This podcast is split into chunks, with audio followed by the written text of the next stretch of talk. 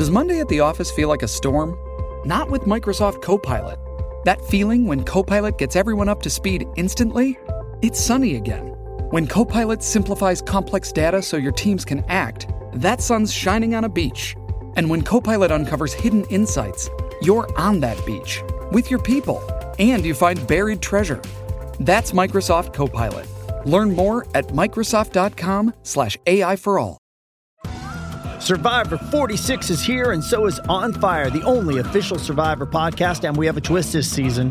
The winner of Survivor 45, Dee Valladares, will be joining us every week. We're going behind the scenes of the biggest moments, the how and the why things happen, and the strategy and analysis you can only get from someone like me, a Survivor winner. Listen to On Fire, the official Survivor podcast, wherever you get your podcast.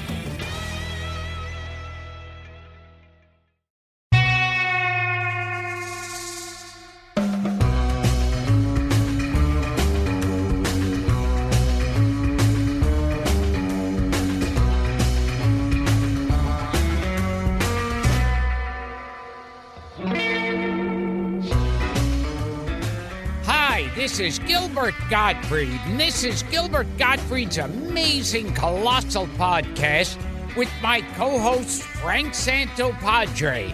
We're once again recording at Nutmeg with our engineer Frank Verderosa. Our guest this week is back for a return engagement because he just can't get enough of us. A five time Emmy winning writer, producer, and director with hundreds of credits. He's created hit shows like That Girl and Kate & Allie, written and directed TV movies, feature films, and dozens of pilots, and scripted hours and hours of some of the best and wittiest comedy ever seen on network television, including 29 episodes of what many consider to be the greatest situation comedy in the history of the medium, The Dick Van Dyke Show. On his long, strange journey through show business, he's written for and worked with everyone. Yes, everyone, including Sid Caesar, Julie Andrews, Sonny and Cher, Steve Allen, George Segal, Betty White, Andy Griffith, Michael Caine, Goldie Hawn, George Carlin, Tim Conway, and of course his mentor and longtime friend, Carl Reiner. And if all that isn't impressive enough, he also wrote a hit song about the Brooklyn Dodgers, danced with Gene Kelly, drank sake with Peter Sellers, and watched Orson Welles pee on a 2,000 year old wall. Please welcome back to the show oh, our God. very funny friend, Bill Persky. God, I did all that. You did. I really did all that. You did. I really did all that. God, it was fun too. I just had such a good time. I never really had a bad experience, except I don't know if I mentioned this last time, doing Welcome Back Kotter. Okay, no, you didn't get to Oh, welcome back. please, Kotter. so please. tell us by all means.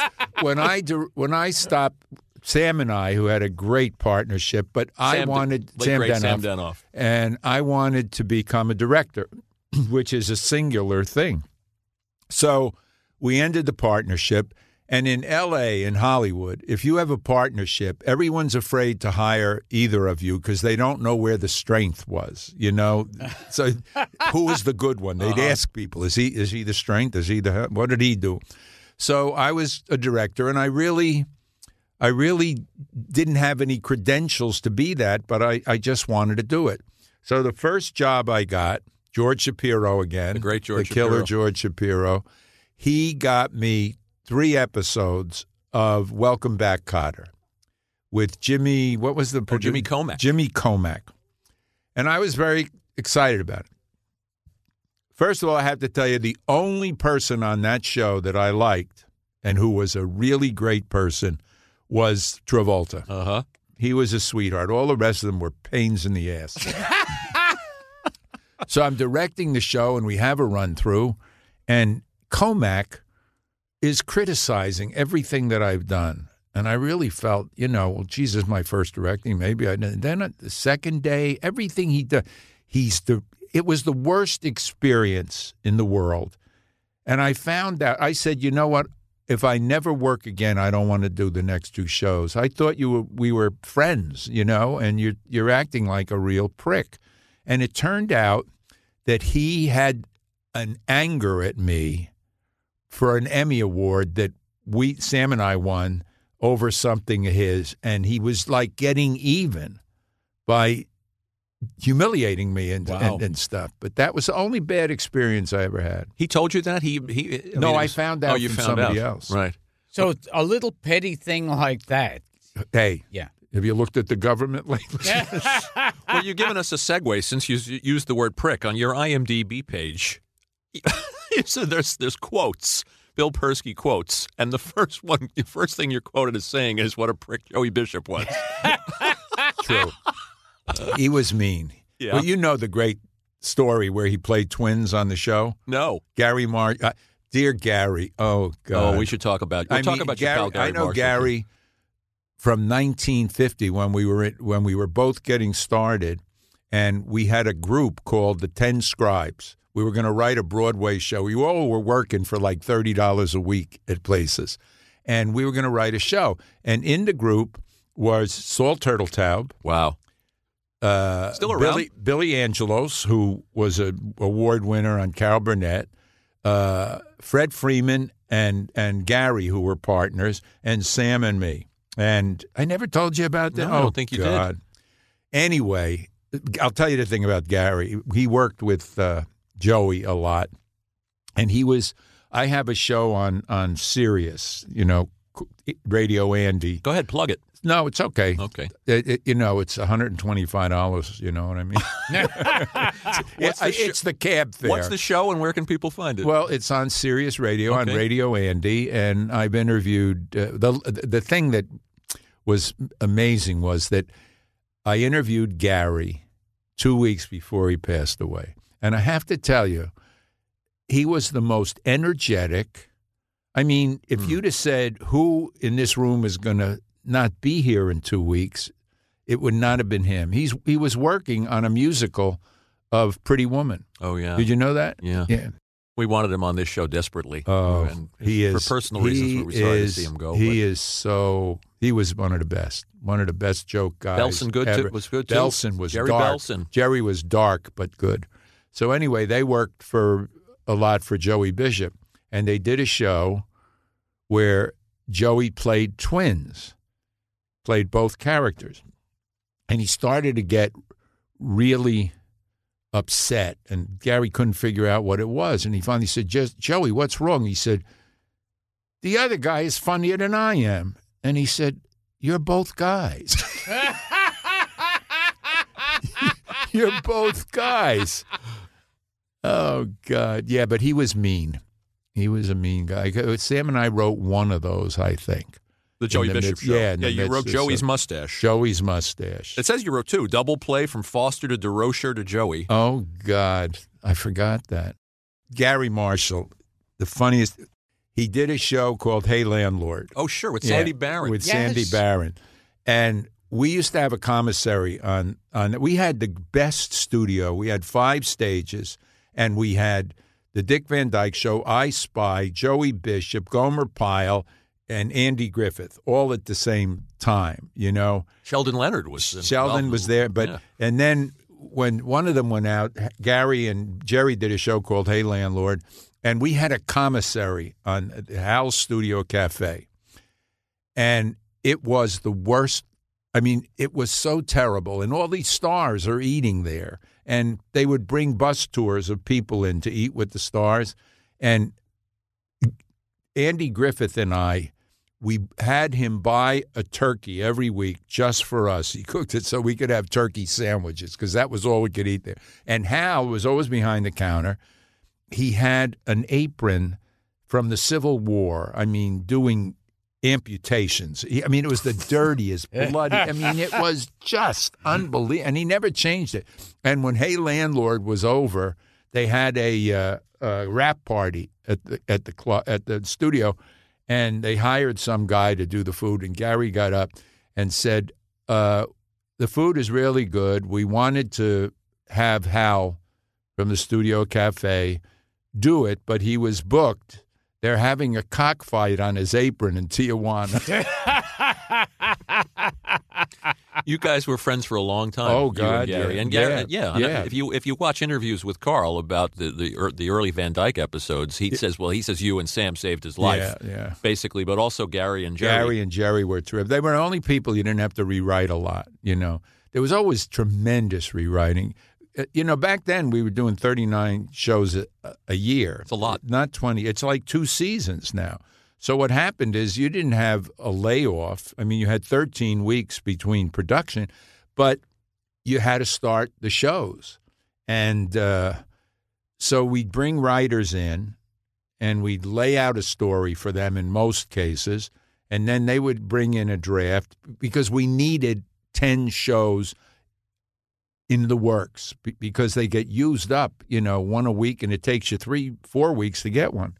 So we had shows. We had a guy who won a Writers Guild Award for a show that he had like four words in, you know. And what happens with a lot of writers, I don't mean to slam writers, but you know, you rewrite and you rewrite, and they think it's theirs. I mean, another guy who we had, Danny Bonaduce's father. Oh, Joe Bonaducci. Joe, Oh, yeah. yeah.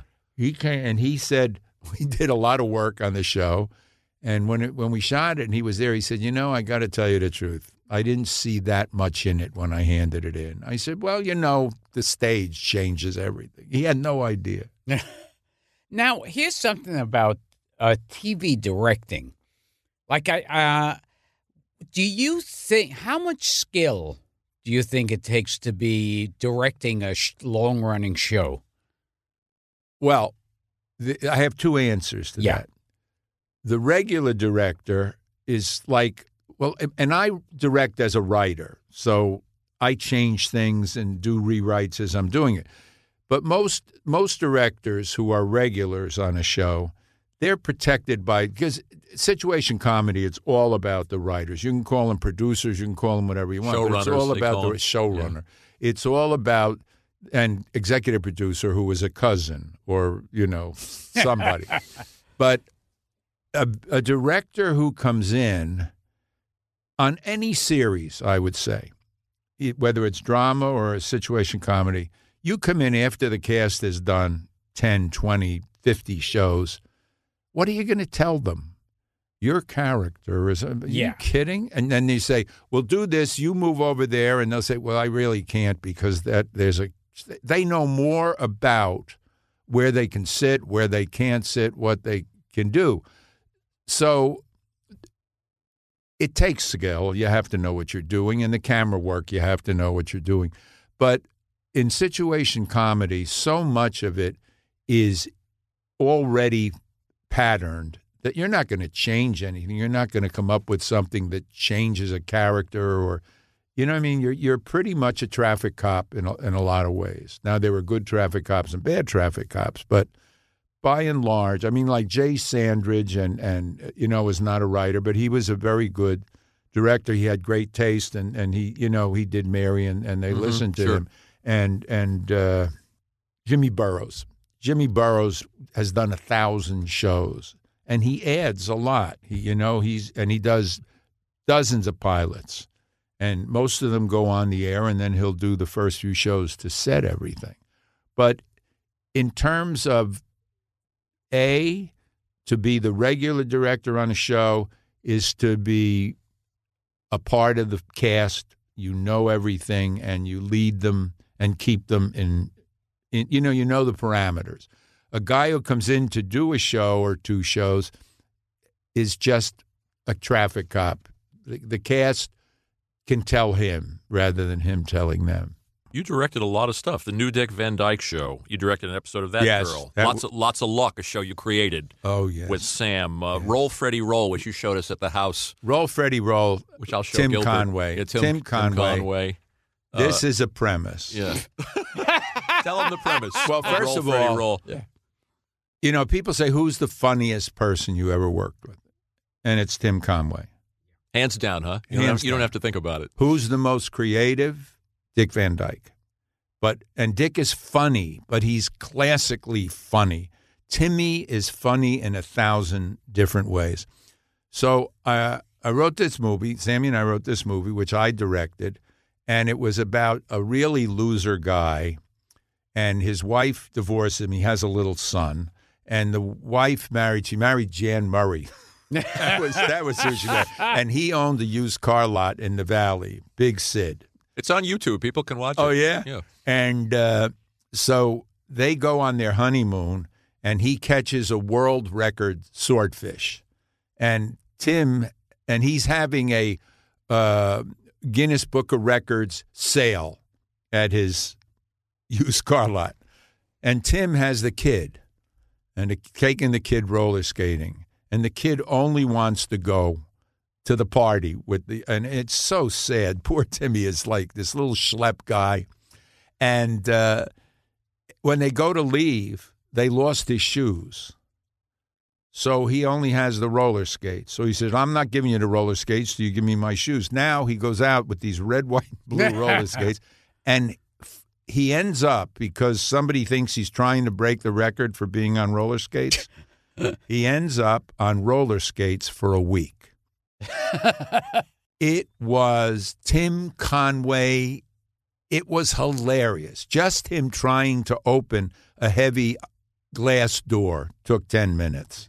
He went off a curb and got his wheels caught in a sewer. And he's trying to Great get a, physical comedy. Oh my God! And the last part of the thing is that he uh, he broke the record, and all the press people are trying to get to him, and he's backing up, and he goes down a hill, and he's out of control going down a hill. And he did stuff. We did a day of shooting the stunts. At one point, he gets on the back of a motorcycle. He suddenly grabs the guy. motorcycle was going about 15, 20 miles an hour, and Timmy just went right up on the back. He went down a hill.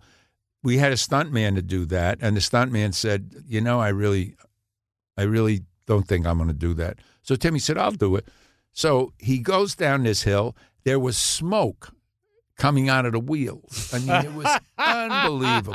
Anyway, all kinds of stuff. He was going down a hill, and a guy had a push broom, and he grabbed the push broom and he hooked it around a pole and skated across. I mean, it was unbelievable. And when we were driving back, I was so excited, and I said, "Timmy, I gotta, I gotta confess something to you. Until today." I didn't know I could direct a stunt scene. He said, "You know what? I didn't know I could roller skate." That's great. I know I went through that stop sign back there, sir, but uh, I'm sorry, and uh, there's a logical explanation. Thank you. You see, uh, my skate uh, came off my brake, and I got it stuck in my accelerator, sir. So you can see it right here, sir. If you just uh, want to take a take a look, so you can see it right there. Uh, will you get will you get out of your car, please, sir? Uh, that's pretty difficult, sir. Yeah. Have you been drinking, sir? No, no, sir. I, I haven't. It's, it's the skate. Why are you driving with your skates? Uh, well, I'm not allowed to take them off. Not allowed. No, sir. You see, well, if I took them off, I'd start all over, and then, well, I'd lose five hours. Uh, I'm going to have to ask you to perform a sobriety test, sir. Wait a minute, officer. I told you I haven't been drinking. But he didn't practice on the skates No, for weeks. He just, put them he on. was. Oh, Here, you one episode of Welcome Back, Kotter, which you referred Yes. to. A- Now, Tim, Alice. Tim Conway and Harvey Korman were oh, close. please. Oh, yeah. And Harvey just was a slave to Tim. I mean, Yeah. he couldn't put up with. He would laugh. It was just unbelievable. They, I, I don't think they were really that great friends off. Harvey was kind of on his own, Mhm. you know, on his own place, but uh, on the air and in things, they were unbelievable. Was it somebody that told us Harvey Korman did Shakespeare? Oh yeah, it was Oh, very yeah. good. Yeah, He he did- did a took a great. He did a great Hamlet. Carl Yeah, said yeah. it was one of the great Hamlets that he he saw perform. Someone told us that. Wow. The Betty White show you directed? Yes, I do. Oh God, she With was John good. With John Hillerman? Hillerman. Yes, That's one of your favorites, Gilbert. Oh, that's right. Oh, he was oh a my terrific guy. You like John? Oh yeah, I've never met him. Never worked. With him. He's a with him. classy guy. terrific actor. we should try to get him on. How, uh, this I love. Well, baby, I'm back. We won't talk about No. because you because we'll skip now right over to Hillerman Mon was Wilson. on uh, with Tom Selleck. Yeah, on, uh, on yeah, Magnum. yeah, right, on right, right. Magnum, Right. Then I did the one. Uh, what was it? It was with Katherine Helmond and Don Ameche. Uh, let's see. Which one was that? I don't know. I, I was that was like working with an old movie star. Don Don Ameche. Ameche, for God's sake. What was Don Ameche like? He was with? wonderful. Such a professional. Jesus, he was driven. And, and Catherine is unbelievable. I, I directed her on uh, on Who's the Boss. You dir- then you directed. I love this one. Uh, the Waverly Wonders with Joe Namath. Yes. yes. In fact, I think you directed the pilot. I directed the pilot and a couple. Uh, the thing is, we had this show about this high school basketball coach, and one of the things is there was a girl on it, and that was before that was even a possibility. But they only had five kids that could play in school, and so Joe had just retired from the from the Jets. Or where was he? At? Yeah. No, he had left the Jets Yeah. already. The Rams, it- I think, yeah, he left and he was in L.A. And someone said, "Do you think we could get Joe Namath to do this?" So I had a meeting with him. Greatest guy. God, was he a terrific guy. Oh, you know, the stars. Everybody has to have a celebrity. You know what I mean? Cary Grant, no matter who you, he has to have somebody. And I remember once I was in the Universal commissary, and I mean it was loaded with Cary Grant and Ingrid Bergman and and Henry Fonda, and I mean it was buzz, buzz, buzz, buzz, buzz, and all of a sudden it was like they cut the soundtrack. Sandy Koufax walked in. Wow, That was a hero to them. I love that. And when I met Joe at the, for the first time, I met him at the Beverly Hills Hotel, and there used to be the Polo Lounge over in, in the corner, and then there was a stairway way over to the right to some rooms, and he was in a suite down there. So I met him at the door, and the, the you know it was around seven o'clock. People were all coming in, going out. It was crowded, and as we walked from the door across to the steps. You remember the old E.F. Hutton commercial where when E.F. Hutton talks, Oh, everybody yes, and yes. what it was, everybody froze in place. Yes. That's what it was when Joe Namath walked through that lobby. It was like everybody. There was no sound behind him, and as people saw him, it was either him or me they were reacting to. I wait a minute, I've been telling the wrong story. It was amazing. Well, now we're going to destroy whatever entertainment value was in the show by breaking for a commercial. This episode is brought to you by Paramount Plus. Get in, loser! Mean Girls is now streaming on Paramount Plus. Join Cady Heron as she meets the plastics and Tina Fey's new twist on the modern classic. Get ready for more of the rumors, backstabbing, and jokes you loved from the original movie with some fetch surprises. Rated PG 13. Wear pink and head to ParamountPlus.com to try it free. Hey, it's Kaley Cuoco for Priceline. Ready to go to your happy place for a happy price? Well, why didn't you say so? Just download the Priceline app right now and save up to 60% on hotels. So, whether it's Cousin Kevin's Kazoo concert in Kansas City, go Kevin, or Becky's Bachelorette Bash in Bermuda, you never have to miss a trip ever again. So, download the Priceline app today. Your savings are waiting. Go to your happy place for a happy price. Go to your happy price, Priceline. Gilbert will like this one. Uh, How to Pick Up Girls, the TV movie. Listen to this Oh. cast, Gil. Desi Arnaz Jr., Richard Dawson, Alan King, and Abe Vigoda. Oh, my God. Abe, Abe, Abe was so sweet. God, yeah, that was about a book a guy right, wrote, a that- very right, that's successful right. book. Yeah. What was Almost Heaven with Eva Gabor and, Oh Jay, well, and no, Jay Leno? that's Eva Gabor is a punchline. you got to forget Eva Gabor. Yeah. Just te- say, tell me about Almost Heaven. Okay, tell us about Oh, oh, with Robert Hays and Jay Leno. yeah. Jay Leno's first part. Was it his first Yes. So anyway, I'm doing this pilot at Paramount, and it's almost heaven. It's about a bunch of people who haven't quite gotten to heaven yet, and they have missions to do down on earth. You know, very original. And anyway, there was the boss at heaven, and it was either going to be Sid. It was either going to be Milton Berle or uh, oh, gee, uh, Bilko, uh, Phil Silvers. Phil Silvers. One day it was Phil, one day it was Milton, one day it was Phil, one day it was Milton. And I came in in the morning and I said, We got to have a decision. They said, We have. I said, Who is it? They said, Eva Gabor. and she oh, was wonderful. Oh, But I mean, it's just so hysterical. Casting is is a thing. I mean, I was doing a pilot, and we needed a comic, and so we looked at everybody. We looked at everybody, and they said to me, "Okay, there's a guy who's playing at Harrah's in Tahoe. We have booked you on an eight o'clock flight. You'll get in at nine thirty. There'll be a limo there. You'll be able to see his ten o'clock show and his midnight show. Then you'll spend some time with him, and then there's a four o'clock flight, and you'll come back and you'll be here." And they said, "I said no." They said, "What do you mean no?" I said, "I wouldn't do that." They said, "Why?" I said, "Because if I died doing that."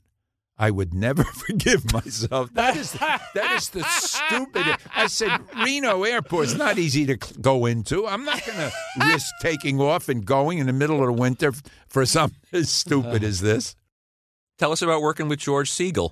You directed George Segal in Yes, in a drama, down- in a drama, in a drama, Yes. finding the good bar capture killer. the good bar killer. Yeah, It was George Segal's first movie, television movie, and at that point in time, it was a downgrade for a guy. Oh, to do TV. to do TV. Yeah.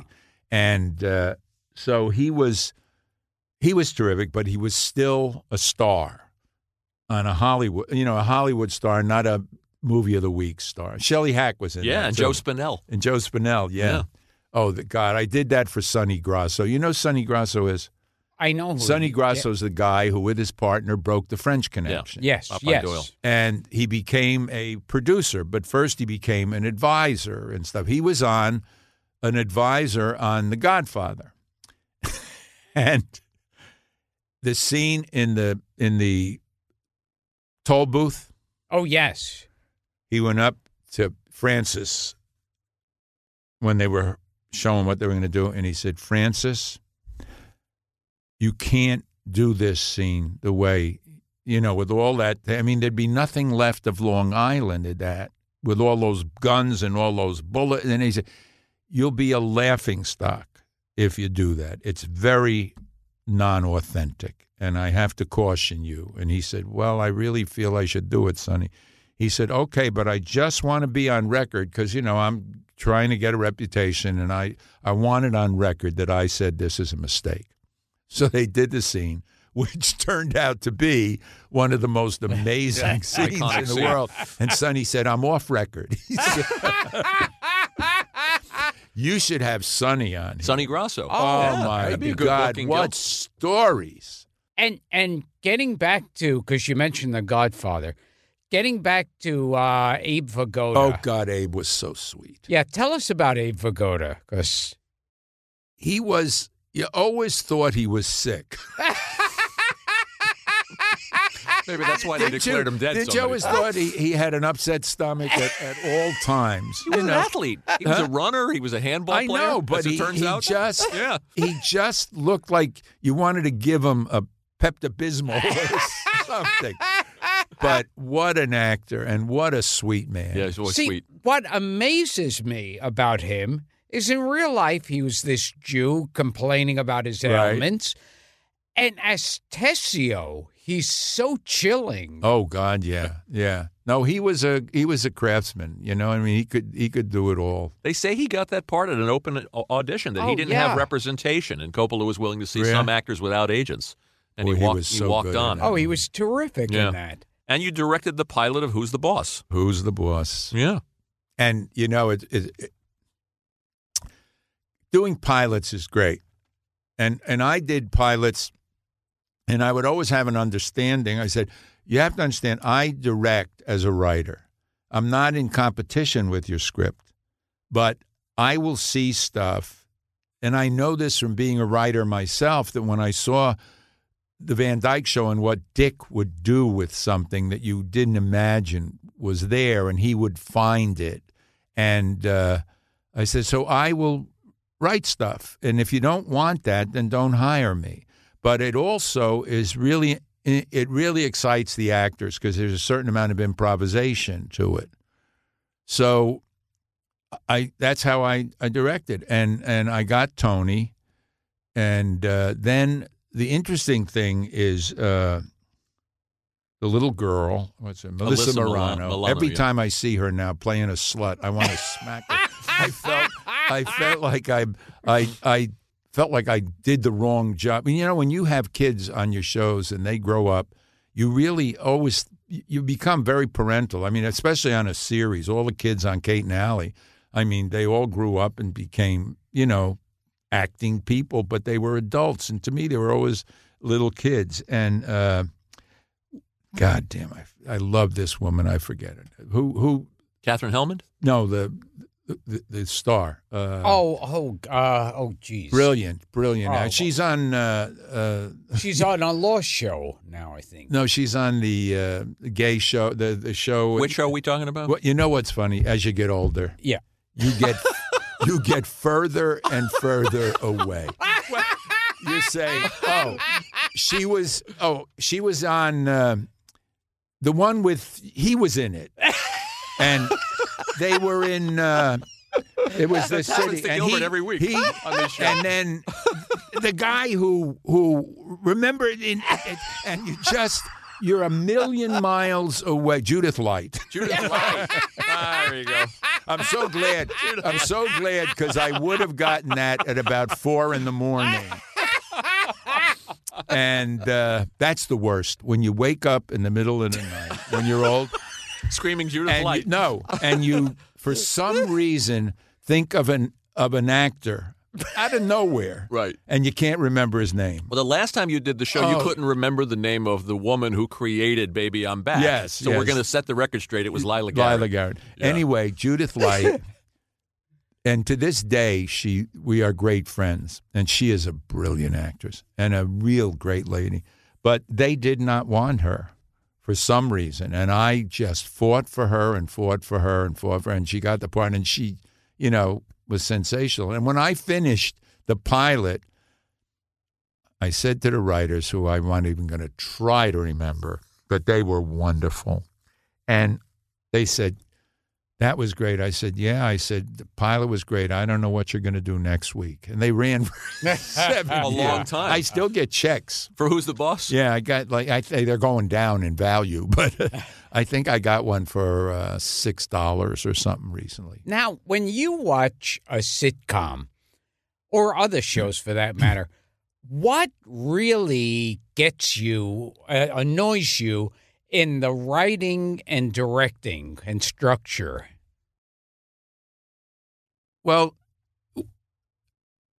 I like I hate two broke girls because and I'm sorry because a Yeah. great guy wrote it. I mean, you know, he wrote uh, here we go. Yeah. Give me a hint. he he wrote and created the one with the girl who was so no, it was Sex in the City.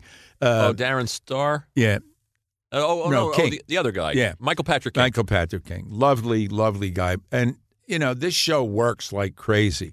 But I hate shows that are about getting to the joke rather than the joke coming out of what has to happen. You know, like there's a people will say, wouldn't it be great to do a joke here? And then you back up and you try and get to it. And then there's the thing where you're telling the story and then you have to make that funny. And when people obviously had a joke that they're trying to get to, that always bothers me, you know? What else did I do? Well, Gilbert will appreciate this. You directed a pilot called Night and Day, starring Jack Warden, an actor that we talk about. uh, Oh, do you God, I don't even remember you, that. You don't remember in directing? Jack Warden? Mason Adams and Hope Lange. Jesus, I totally don't remember. Doesn't that. ring a bell. Do you remember anything about Jack oh, Warden? Oh, I love Jack Warden. Yeah, and I knew, and I loved Hope Lange. Did I? T- I got a great Hope Lange story. Okay. I was going back and forth between New York and L.A. because I was involved with a bad relationship in L.A., which I am great at. But I got over it. I got over it. Twenty years to the best woman in the world. Anyway, I was going out to there, and I loved to stay at the Beverly Hills Hotel. I mean, it was the most fun in the world. Not the new one, but the old one. It was really great. And my twin daughters would play Charlie's Angels in the in the Beverly Hills Hotel. They loved that. And uh, at any rate, I was going to L.A. and and I Mary Tyler Moore and Hope were really Hope Lange were really great friends. And when Mary came to New York, she didn't know anybody really but me from the band. And I, so we spent a lot of time together. And she and Hope rented a house out in the Hamptons because my friends and I had one, so they were nearby. Anyway, I said I'm going to L.A. And Hope said, "Oh, you have to stay at my house." And I said, "No, I, I'm not good at that." She said, "No, you really have to. It's beautiful and it's thing, and and there was no way to avoid it." So now I go to Hope Lange's house, and it's the kind of thing where you open a drawer and there's underwear in it and shit like, that, you know. and I'm not happy. I just want to get out. of it. So finally, I get in the bed, and I'm watching television, going to sleep. And all of a sudden, about three in the morning, I hear this screaming. And I wake up, and on the screen, there is a guy strangling Hope Lange. I swear to God. No, you can't make this up. How bizarre. And I just said, I said, Hope, this place is cursed for me. I'm going to Beverly but can you believe that? I'm in her bed, and there's a guy strangling her. And she was the wife on the new Dick Van Dyke show. Yes, she was. Hope Lange. Shot in Cave Creek. Yes, which you oh, directed. Oh, and Sam and I wrote one that was so great. We wrote one called "The Sioux and the Jew," and we spelled them. we spelled them. We spelled Jew J O I U X, and it was about J U I X. that's just like Sue, and it was about this guy who owned the delicatessen in Arizona, and this Indian came and was selling stuff in front of his store, and he didn't like it, and then they became great friends. But it was the Sioux and the Jew. It was and she was Charles Bronson's wife in Death Wish. She was. Yes. great girlfriend of Sinatra. Hope Lange. Oh yes. Did she have any stories about Sinatra? Yes, not to me, but but Bernie, uh, Saul and Bernie Or- Orenstein and Turteltaub, they did that show and they lived in Cave Creek, Arizona. Right. And one, and one day, Hope said, "You're going to come to dinner tonight. Frank is cooking." They said, "Frank is good." He flew in.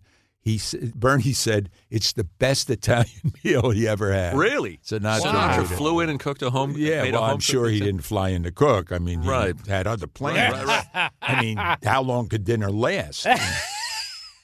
Now, oh, you told me before we got on the air that you have a story. oh, it's so funny. I have this. Uh, I have this family. the The mother, Casey Fraser, is a young woman who I found when she was 13 doing stand up comedy. And she was brilliant. I saw her at the duplex and I did one woman shows for her and everything. And she became like my child. And now she has three kids. One of the, the, the oldest one is a singer songwriter who is unbelievable, Skylar. And then uh, Amaya, I mean, Maeve, the middle one, is 13 and she's a stand up comic. She's doing all the clubs and everything. And then Amaya, who is eight, is in the New York City School of Ballet. And I found out tonight because I saw Casey that Amaya was picked to be in Swan Lake, the big production, as one of the children. So they're an amazing family. And their names are Press. And I said, we got to do a series called Press 3 for more options because they're hysterical together. Skylar and Maeve went to the auditions for for uh, America's Got Talent. Mm-hmm. Two thousand people. They both, out of three kids, called back, and both of them did it. Maeve did stand up, and Skylar sang. But at any rate, I told Casey I'm going to do this. So she said, "Oh my God!" She said, "When we lived in in Stuyvesant Town, and Skylar was about two, her favorite thing in the world was the show with the parrot. what was that one? Aladdin. I don't know. What we did you do a series? Yeah, a yeah. There was of- there was a series Yeah. of Aladdin. Yeah. Okay. Yeah. Sky, Skylar only loved that. And your sister lived right next door to them. And one night, Skylar starts hearing the parrot next door. How bizarre. and she said, Mom, it's the parrot. It's the parrot. And they said, she said, Yes, dear. It sounds like the parrot. I want to fly through some of your writing credits here too. Uh, we, we we're going to jump around, but you mentioned Ronnie Schell, who's our guest. oh, who's God. our guest Anything he told you was a lie. this week. What a hilarious guy! well, I got to tell you. you did Good Morning World. With, yes, with yes. for Ronnie he and was, Goldie Hawn. Ronnie and Goldie Hawn were in that, and and he was the uh, Marlo's agent on that. You know who her That's original. right. You know who her ori- original. I'm going to say it was George Carlin. It was George Carlin. George Carlin was an actor when we were playing doing, and he got the part of Marlo's agent On that And girl. he had, uh, uh, yeah, on that girl. And he was a guy. He had a suit and a thin tie, and he was the straightest person in the world. After three shows, he didn't show up. And we had to replace him. We didn't know where he was or what he was doing or what happened. We thought he was dead. We went through. He went off to become George Carlin, you know. But we got Ronnie Schell was the was her her agent. But Ronnie Schell, was it Harvey Peck? Harvey Peck, God, you just uh, you could be my memory. What does it pay? I wrote a I wrote a, a piece that was in the L.A. Times. It was uh, called "The Maintenance Man," and it's that at a certain point you have a new job. You're a maintenance man. You're taking care of your own maintenance, and you have to be friends with two other maintenance men to remember something. You know, and at, at any rate, uh, Ronnie used to do a thing that I don't know if it'll play on the radio, you know, on hearing it, but he would always say, "Is there a part in it for me? You know, is there a part? Is there a part?" He would go around everybody and say, "Is there a, is there a part for me?" So Sam and I used to say, "Yeah, there's a part about this Englishman." And Ronnie said, "Yeah, I, I could, I could do that." He said, "Yeah, but his mother was Chinese." Then he would start doing a Chinaman whose mother was was Chinese, an Englishman's mother Chinese. Then you say, "But his father." his father was from India, and so then he'd incorporate that, and and he has a limp. he'd start to limp, and eventually he would incorporate everything, twenty things, all into it, to the point where the guy couldn't walk. He had to crawl. He'd be on the floor, and he would, in, unerringly, immediately be able to do whatever whatever you, whatever you Talented said. guy. He was. He was funny. Yeah, was and he did everything. Uh, let's see. Here's some other fun stuff. Uh, I have to ask you about Three for Tahiti, Oh which- my God! which starred our friend Bob Einstein, Bob Einstein, Bob Hogan, and the, the late great Steve Franken, Steve Franken, funny and. Alan. Um, who was the other. Uh, Alan. Oh God, Alan. I'll look it up. Yeah. So we go to Tahiti in 1969, and uh, Mutiny on the Bounty had been there, but nobody. I mean, that was a big motion picture company, but nobody had ever tried to shoot down there other than that, Oh, and they had trouble because as beautiful as the Tahitians were, most of them didn't have teeth because they they kept they kept eating sugar. Beautiful, but without teeth. Yeah, sugar cane. and, and and sugar cane and they would eat butter. And the way that that Mutiny on the Bounty got them to report because they were wonder God, I loved it. And they didn't give a damn. And as long as they had enough to buy some beer, they'd show up. Then they wouldn't show up. So they had to find a way to get them to come back every day. So they brought down a dentist who built bridge work for all the people in the movie. and at night they had to turn in their teeth.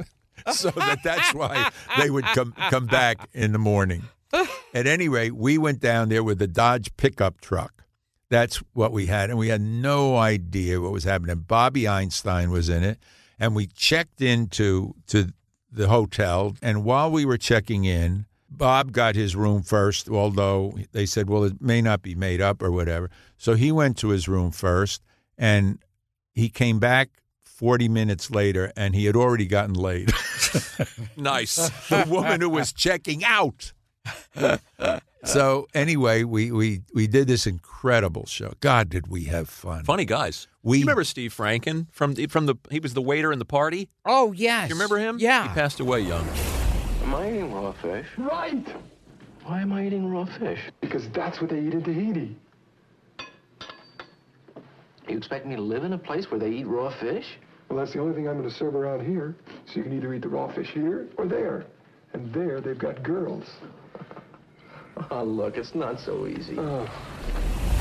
God, we drank. Oh, did we dance? Nobody ever slept. Nothing. and they had they had this thing there called a stonefish, and it, if you stepped on it, you know, it looked like a rock, but it was spiny, and it, you were dead immediately. So everybody was very careful when they went in the water. And I met this woman, and we went for a swim, and everybody had you'd keep flip flops on in the water and her flip flop floated away. And I started to go after it, and I said, "Nah, I'm not going to do that."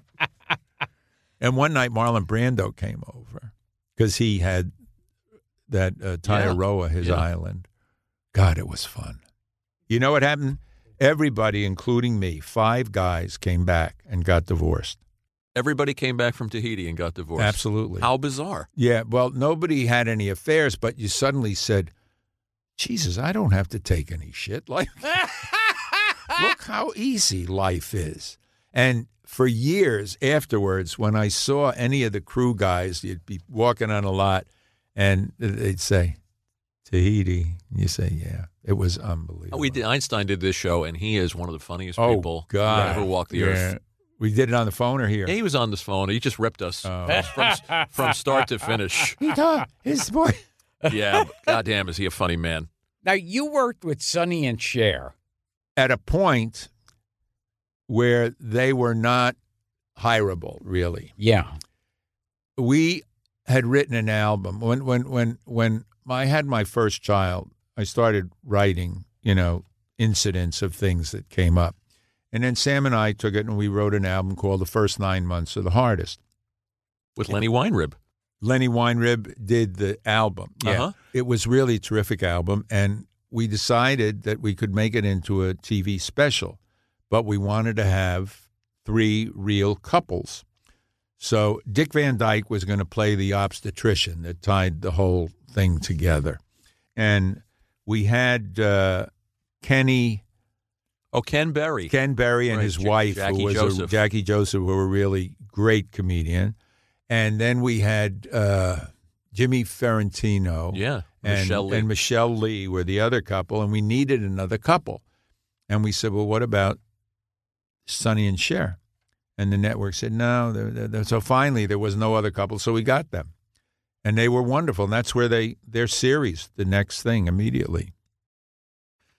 there's there's some great this great stuff here. We don't have time to get to to. I'm going to throw wild cards at you, and you get to pick. Do you want to talk a little bit about the funny side?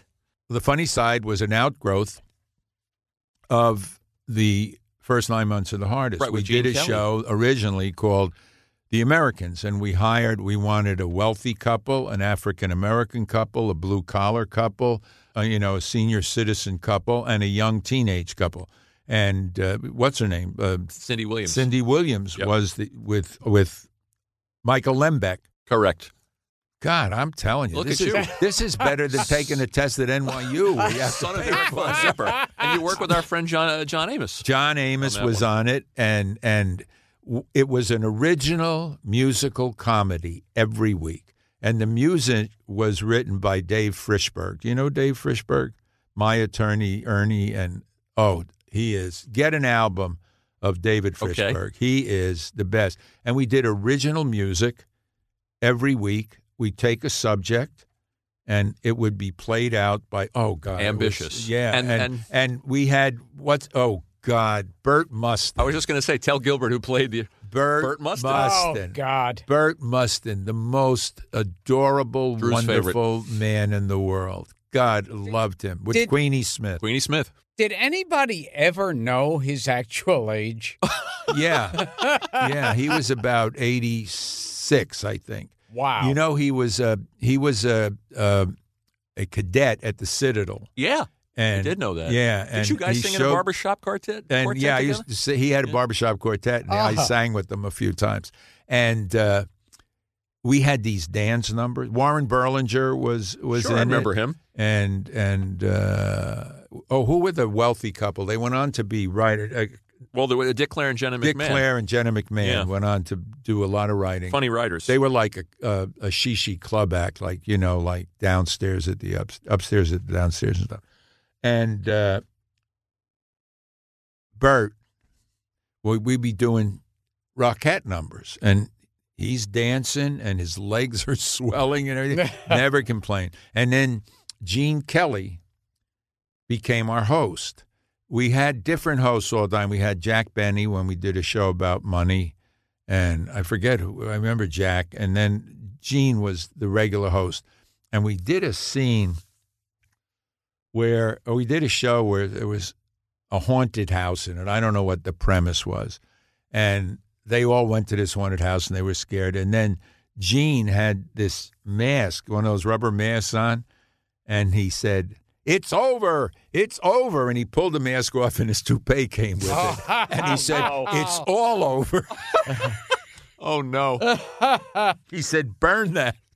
Tell- tell- what a great guy. Gene Kelly was? Oh, God, was he a great guy. Sam and I met him. We used to do, it wasn't the upfronts. They didn't call it that.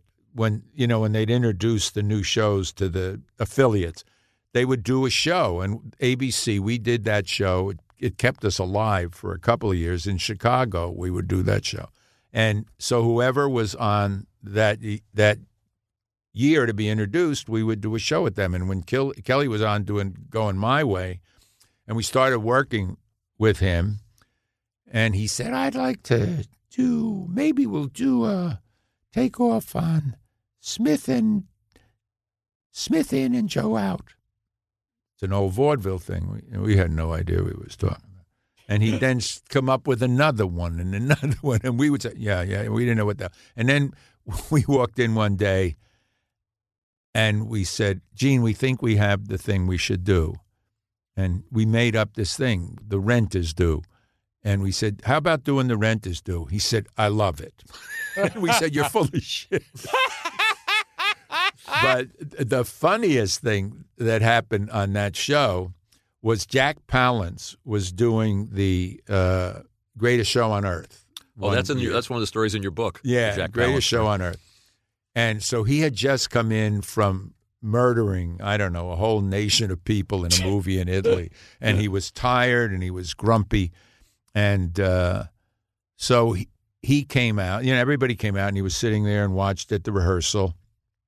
And uh, he came out and said, the greatest show on earth, and I'm sure it's going to be, and so forth and so on. And then we had the rehearsal, everything was fine. And then his agent calls us and he says, Everybody has a joke. We said, Yeah. He said, Jack wants a joke. We said, Well, Jack, you don't think of Jack with jokes. He said, No, Jack really wants a joke. So now we're sitting with Jack Palance. He's exhausted. he still has blood on him from the movie he did. He's terrifying. We came up with, I mean, everything. And he just stared at us. And it was like two and a half hours. And finally, I don't even remember the joke. That's how terrified we were. And he went, and his agent said, he, he wants to do that one. so now we say, okay. And we say, Jack, here's something to say if the joke doesn't work. It's called a saver. He said, why isn't it going to work? It'll work, but just so it doesn't, you, you say this and that'll get the laugh. And he said, uh, uh, uh, he said, you say, and the writers told me that was funny, and that'll get you a laugh. So now he goes and he does the joke, and the place falls down, standing, screaming, laughing. And when the d- thing dies, he says, and the writers told me that was funny. did the joke and the saber. and he and he and he disappeared, and his agent couldn't find him for weeks. He had just gone off on something.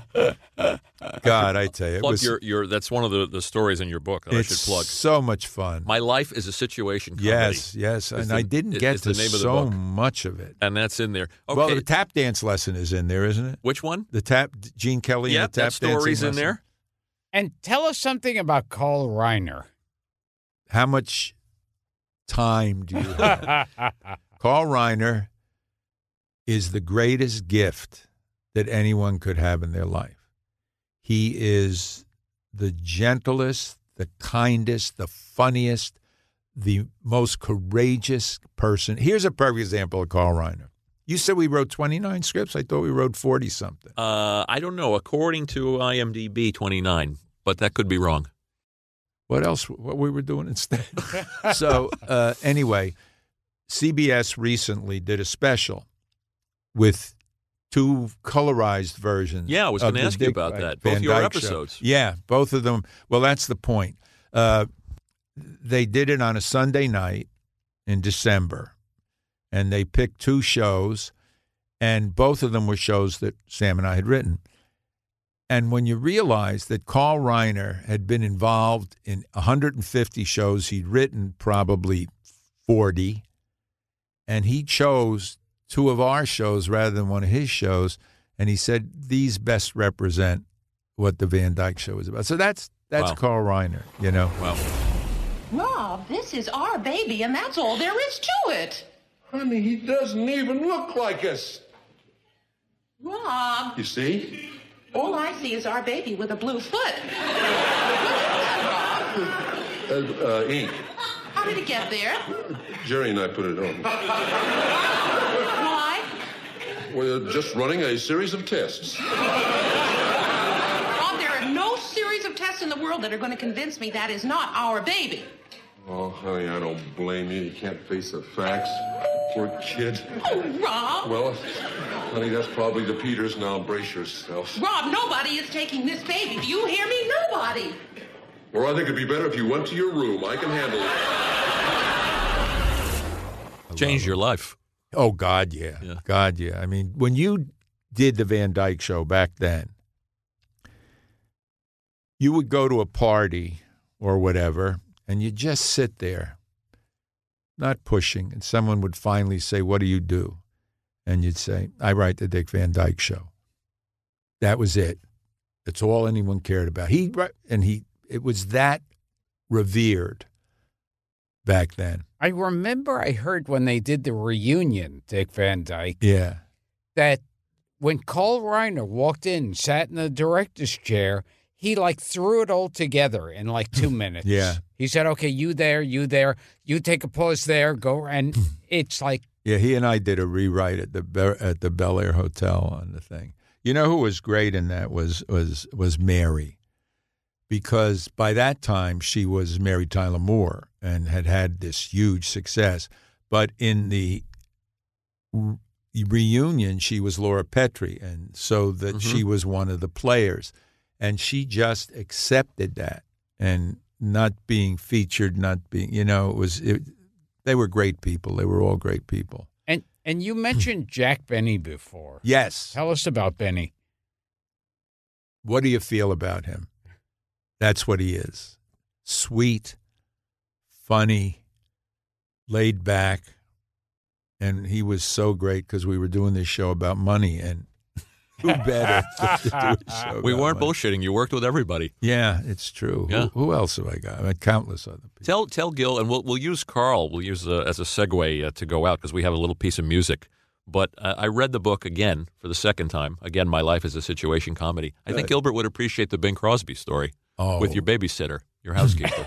Well, this is a I story. I like it already. this is a story I tell about, like when I'm speaking at colleges and stuff, and I talk about cell phones, and that in a way, they take away as much as they give because m- most cell phones conversations you're not communicating you're contacting you know and and they get in the way of stuff. And i said here's a situation that never would have happened if there had been cell phones.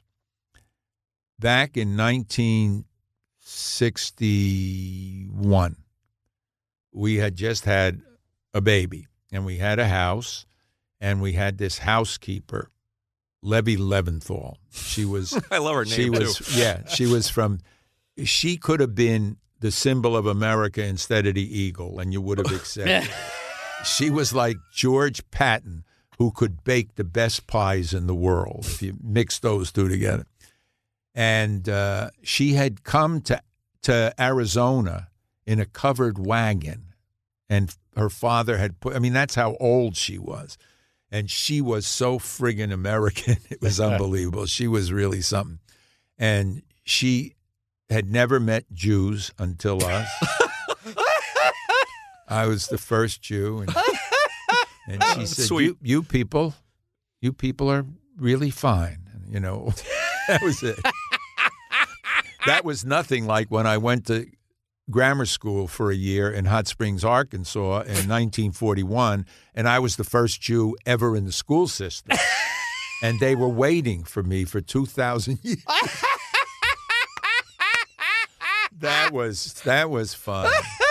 That was when I met Arliss Simpson, who was as big as a house. He was in the fourth grade with me. He was probably around 14 or 15. You know, I was nine. And the University of Arkansas was trying to figure out how to skip him to college so they could get him in his prime. But anyway, Levy was a real tough woman. She had moved to California because one of her kids was there. Anyway, it was Christmas Eve, and we were going to Danny Thomas's Christmas Eve party, which was one of the great events. Everybody was there. God, was it fun. Every comic in town. So we were going, and we were leaving Levy, and she said, "I'm going to be fine." She said, "I have some uh, some tea, and I have some cookies I made, and I've got my favorite thing. I'm going to watch White Christmas. I love it. I watch it every year." And I said, "You know, a you wrote it." and she said, "I say, you people, you're fine." so so we go to the party. She's got white Christmas on. We come home around 12:30, 1 o'clock. And that's in those days, the television used to go off at midnight. Sure, Yeah. and it, color was, bars. and all you'd get was the white thing and a noise, a hissing noise if you left the set on. And we walk in the door, and Levy is out, gone, and the white light, and, and I swear I thought she was dead.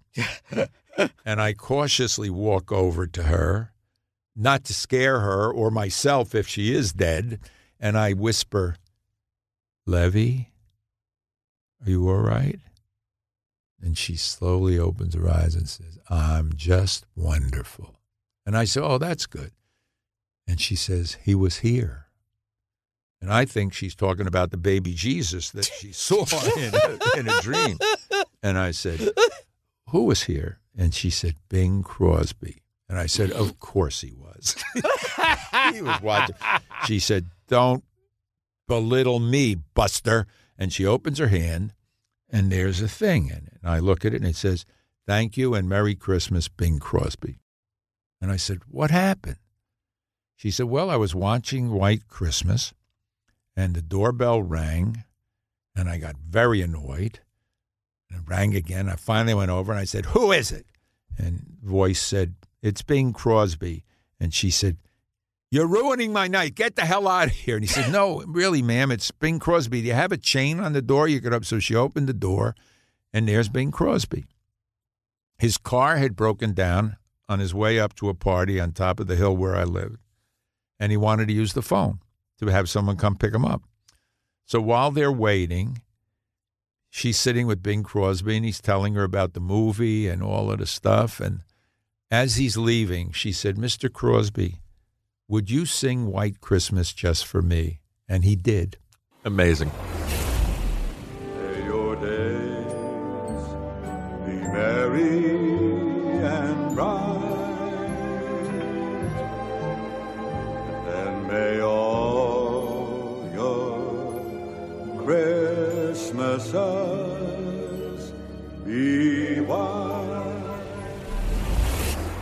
That to me is as great a Christmas tale Isn't as it? any of these Isn't movies. it just? Isn't it just the best? that would make a movie. Yeah. He was on his way up the hill to a he was, party. Yeah, he was to a going to a Christmas party, and Yeah. he sat there with her and talked to her Wow. and had a couple of cookies and he was here. and then sang "White Christmas" for. Wow.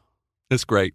But when I walked in, and saw it. I, I thought you'd like that one, Gil. But That's an amazing story. never happened today. That's right. He Oh, called on his cell phone, Le- come pick me up. Levy, and does, Levy doesn't get her experience. Levy She doesn't, get have her. the. So Yeah. there's stuff that gets taken away from us, spontaneity and and and things that happen. You know, another thing I, I noticed about today's stars. People used to have acts like Rich Little We just had him on. impersonating Yeah. people. Do your impression of Brad Pitt or George Clooney. Yeah. Oh, we talked about that very thing. With Did Rich you really? Yeah. Yes, Yeah. we did. Because I thought that there's no. We had the same conversation with Rich and Will Jordan. Oh, really? That you Isn't that funny? Because I that started the at- Cagneys and the Bogarts and the and Edward the G. people who Robinson. had Yeah. distinctive styles. They're all gone. They're all gone, and everybody is something different in every picture. But there's no classic. I mean, Clooney is great, and it's Sure. all, but it's a different kind of a thing. They were super types, you know, Edward G. Robinson. Yeah, you know, sure. As a matter of fact, I had a, an act. I everybody did. I had an act when I was in college. I was doing impressions, and I was invited to my daughter's school. The, when we had done the first nine months of the hardest, my daughter was. They wanted me to come and screen the thing and tell the kids about what it was. So they had a interview with me in the school paper, and they the, the teacher, the kids said, "Did you did you ever were you ever a performer?" I said, "Yeah, I used to have an act where I did impressions of actors, most of whom are now dead." And when the paper came out, it said Dana's father used to do impressions of dead actors. Who did you do? Oh, everybody, Bela Lugosi. You did know, Bela th- I did everybody. Oh, let's hear you, But no. Lugosi, please. God, I haven't done in years. Permit me to introduce myself. I'm the Count Dracula. That's pretty Not, not bad, Not bad. especially to an audience who never heard Not it. bad. But you know, the funny thing is, you could do impressions of them dead. Bogart would have his hand on his side of his oh, mouth, yeah. and Cagney would be pulling up his pants in the coffin. You know, so they had such distinctive. Ed Sullivan. st- Ed Everybody- Sullivan. everybody Yeah, had everybody, had, everybody had a mannerism. Yeah. and Today they don't. Yeah, it's And- gone. And you you t- were talking about going to the Christmas party Yeah. and how who was there? Who were some of the people? Joey Bishop, uh, Lenny Kent, Lenny Kent. Lenny a. Kent, uh, Buddy Hackett, Jan Murray. Uh, God, everybody. Name an actor. Uh, name someone else. Uh, they were there. Jack Carter. Jack Carter was there. That's who I was. that's who I was trying to think of. Stab in the dark. That's how. That's how. that's Those it's sound done. like they must have been funny. Oh parties. my God, were they funny? Read Billy's book. There's a lot of good stuff like Yeah. that in there. And that Crosby story. Well, that's Both times I read the book, it stopped me in my tracks. Yeah, I it thought really we, have to, we, Amazing. we have to ask you about that. my friend. My friend Tommy Leopold. You know Tommy. He, Oh yes. he, he wrote. Had him on here. You know, you know. What am yeah, I kidding? Of course. he did a show on the Catholic channel, and they did a show uh, on Christmas, and uh, they were, you know, with the priest and Tom, who still is Jewish in my mind. Yeah, well, we, but we were at his roast when Anyway. he left. Uh, when he And anyway, he asked me to tell that story. I was just Mm-hmm. there to, you know, hang out with him. And it just stopped the whole thing. I mean, you- how are you going to follow that? Yeah. I mean, it you is can't. It's everything great- about Christmas. It's a great story, which is which is why we'll go out on it. Yes. And and we'll use uh, the Carl Reiner. It's a little late now for a segue, but Frankie, here's something you a theme song from something you and Sam and Carl created together. I used to buy a pickle. it only used to cost a nickel. You remember the words? Yeah. Go ahead. Ride only used to cost a dime. You remember this, Gil? Then days are all forgotten. The world is all gotten rotten. Lots of luck. Lots of luck. Put your phones on. Lots of luck. No, it's enough. you know, Dom DeLuise was in that. And it was a brilliant show. And we had made this show, and it was starting to get a little raunchy kind of show before that was happening. And in fact, it was taken from an English show called On the Buses. And in the pilot, they had to go out and buy a new toilet seat. So the show was about a toilet. They ran the pilot. The network said they were supposed to go on after Sanford and Son. And they said, This show is so good, we're going to put it on at 8 o'clock Monday night. And I said, It's not that good. I said, You need Sanford and Son to throw a hand grenade that we can come in after. You put this on with a toilet seat at 8 o'clock. And of course, it went down the hill, down the drain. But it was brilliant. We yeah, did some and great Kathleen shows. Freeman. Kathleen. Oh, Oh. God. Kathleen was one of the greats. Yeah. One of the greats. Yeah. All There's right. so many people that Oh, we could God, ask you yeah. about. Thank you for inviting me. I really enjoyed oh it. Oh my God! It was jogging my memory. I don't know if we covered. Uh, I'll come back. Half. I'll You come back. and tell talk about Billy Barty and Imogene Oh, Coca God. and Gino Conforti and Jesse White and Billy De Wolfe Oh, and everybody oh, Billy De Wolfe. and everybody else. Next time. Okay. All right, pal. Thanks, guys. And before we close out the show, would you like to say anything about Demond Wilson from Sanford and Son? Please. What is he? Is they? Is he exist? Yeah, he's around. What does he do? He's a preacher. He opened Is the, he? he opened the car wash that uh, that Harry that Crane, Harry said Crane he told him should to do. open. Oh God, he's a preacher. Yeah. Is he really? Yes. Where? Didn't know that. Uh, I don't know, but that's the last I had heard. How do you of it. come up with this stuff? Yeah. I remember I had said to you, Bill, that the last time that Demond Wilson's a preacher, and your your reaction was, "There's no God." Oh, I forgot that he Poor was. Devon. Oh, God. Thanks for coming, kiddo. My pleasure. Thank fun. you, and you've got an open invitation. Thank you very much. We know where you live. Yeah. Yeah. so this has been Gilbert Gottfried's amazing colossal podcast with my co-host Frank Santopadre and someone who has way, way too many fascinating stories. Uh, the great Bill Persky. We barely touched on them. we'll see you again, Bill. Okay.